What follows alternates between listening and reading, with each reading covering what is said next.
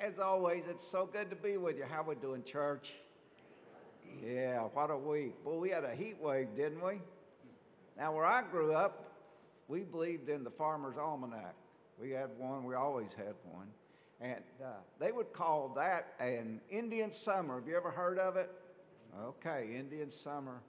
So uh, we had it. We had our Indian summer, and it's very interesting. And there's also blackberry winter to come. That comes that comes, though, when the springtime comes. Just a little bit of interesting fact there. Well, we're now full swing into Advent, and what a wonderful season of celebration it is. Some people think that Advent is a time of penance.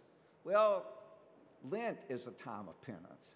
Advent is a time of preparation, and that can include penance, which it does, but it's a time of celebration. It's a time of joy. It's a time of anticipation of all the goodness that God has prophesied this through his prophets all those years that the Messiah would show up. And the, the Messiah now is really close. And that's the beauty of Advent as we celebrate, as we anticipate, because there's essentially four themes that we focus on. One is hope, one is peace, one is joy, and one is love. Those are pretty good, aren't they? Could anybody use a little more hope and joy and peace and love in your life? I'll bet you could. I know I could. That's for sure. And guess who brings it? One that's lying in the manger. Well, today the church invites us to look at the word peace.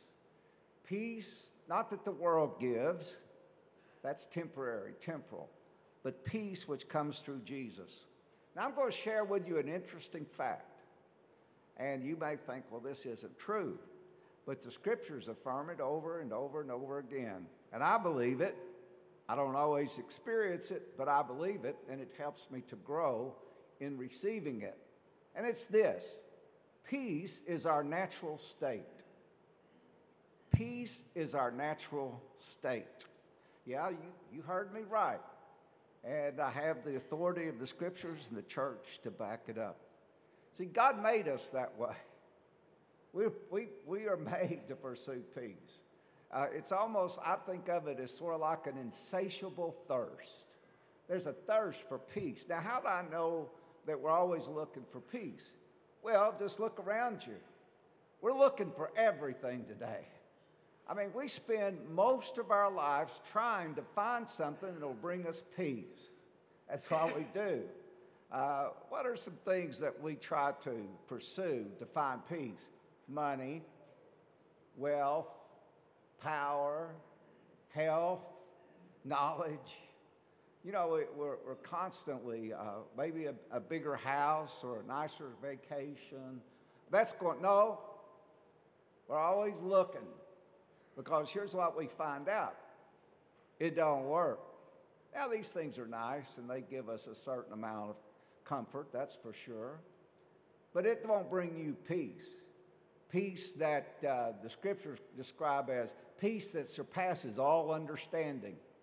Peace that is so wonderful that it says it's incomprehensible. You know, indescribably delicious, you might call it, like the almond joy bar. You know, that's what it is. That's what the peace of God is. It won't deliver, but yet we spend most of our life trying to figure that out. Well, we can definitely see that you have to realize that peace begins with God because He made you that way. You're made for peace. You really are. You are made for peace. And the only way that you'll find that peace that you're looking for, not in things, but the only way you're going to find that peace is when you connect with the author of peace, and that's God. Because He made you that way. You know, that's a wonderful thing. We talked today about pyramids. You know, there's the hierarchy of needs and all that for you intellectuals who've studied that. You know, Maslow's hierarchy and all that. You know, what's, what's at the top of our pyramid? Well, that's God. God's at the top of our pyramid. He's the ultimate. He's at, he's at all levels of the pyramid, actually. He is, as the scriptures affirm, He is our life. God is our life, and we walk in relationship with Him. So, how do we grow in this peace?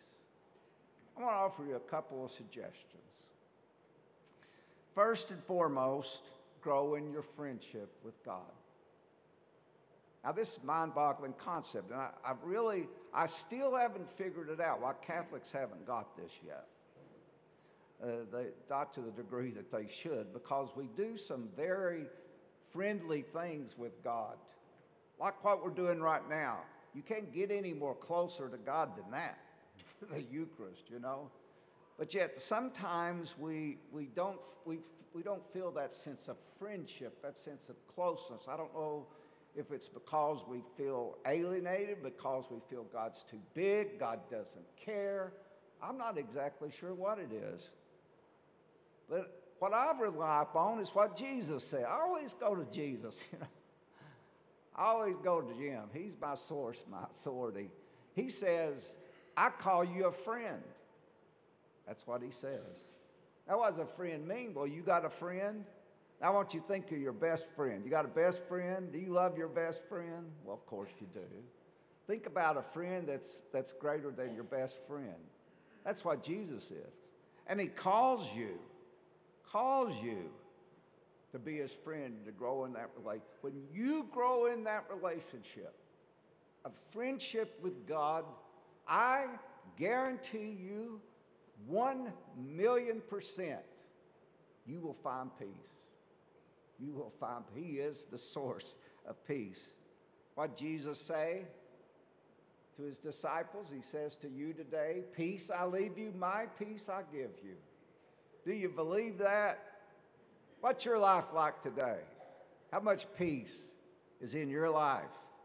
I like what Paul said too. He says, We have peace with God through Jesus Christ. There it is. you know, Bible's pretty simple, actually. We make it complicated. Uh, but it, you know, it wasn't written for complicated people. It's written for people like me, simple-minded people. Well, you have to grow in your friendship with God. That's an absolute given. Another thing is you have to focus on God's presence. Presence. See, God is always with us. Always. He's not out there. He's not in some other universe this morning having coffee. No, He's right here with you this morning. He's, he's so close to you that actually He lives inside of you. Isn't that what the Holy Spirit is? Isn't that the person of God in the, the third person? Father, Son, Holy. Yeah, He lives right inside of you. Um, and what we have to do, here's the key. When we focus on God's presence in our life, we have to do one thing. You know what that is? And it's one of the challenging things today because everything teaches us not to do this. You know what it is? Trust. Have you ever had a relationship with somebody that you didn't trust? You ever loved somebody that you didn't try. Did you ever try to get close or want to be close to somebody you did? Well, no, you're not going to do that. Well, it's no different with God. You know, here's, here's one of the downers of our society today. And I see it on television all the time, and it just sort of scratched my head. It says, Trust no one. Trust no one. I mean, how, how many people does that mean? I mean, you don't trust anybody.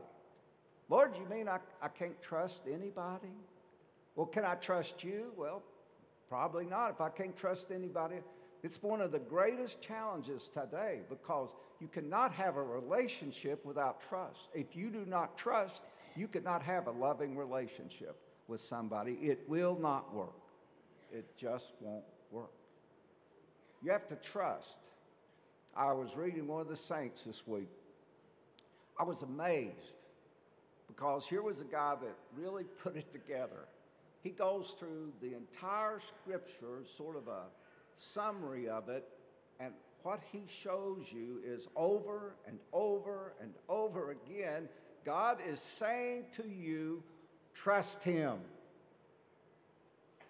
And he gives all these examples. It's like, what? You know, I think he's got a point there. Trust me. Trust me, God says. Don't follow what the way of the world says. Don't trust anybody. Now, here's a little corny saying if you look at the world, you'll be distressed. If you look within, you might be depressed. But if you look to God, you'll be at rest. Isn't that the truth? Absolutely. The third thing is to trust God's purposes. God's purposes. Now, this is another one that's really important today that's really crippling our faith in God. What do we do when something doesn't make sense? You know, it doesn't make sense. You notice that a lot of things in life don't make sense. Well, what do we do? Well, one of the things that we can do if we're gullible enough is we can uh, naturally the, the one thing that people are going to do, I mean, it's obvious thing they're going to do if you're if you're gullible enough is to say, well, God doesn't exist. If God lets bad things happen to good people, he doesn't exist. He wouldn't do that. You ever thought that? I bet you have. I bet we all have, haven't you? That's not what the scriptures teach. The scriptures do not teach us that God allows bad things, He permits things to happen from our choices. That's what He does. And the other thing is this you don't have to have all the answers to trust God. Let me ask you how many of you drove here in a car today?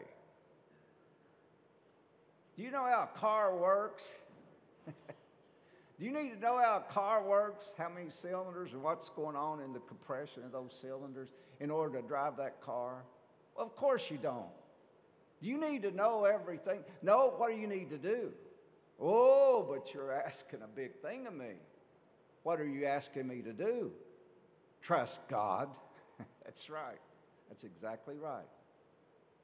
Can you trust Him? I don't trust anybody. You see how that's a downward spiral? How that, it, how that can overflow out of what we're told in life today, how that can overflow into the most important relationship that we have. Trust God because you can. The scriptures, the teaching of the church, the lives of the saints affirm that over and over and over and over and over again. But you got to do it.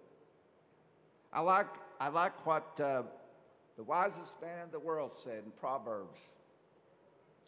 The wisest man in the world. So that means something, doesn't it? Here's what he said Trust in the Lord. There's that word, isn't it? Trust in the Lord with all your heart and do not rely on your own understanding. Think about Him in all your ways, and He will guide your path. That's powerful. I mean, that's extremely powerful. What do you think, church? You think we can trust God? Huh? You think we can? It's hard, but it's the way of life. It's the way of peace.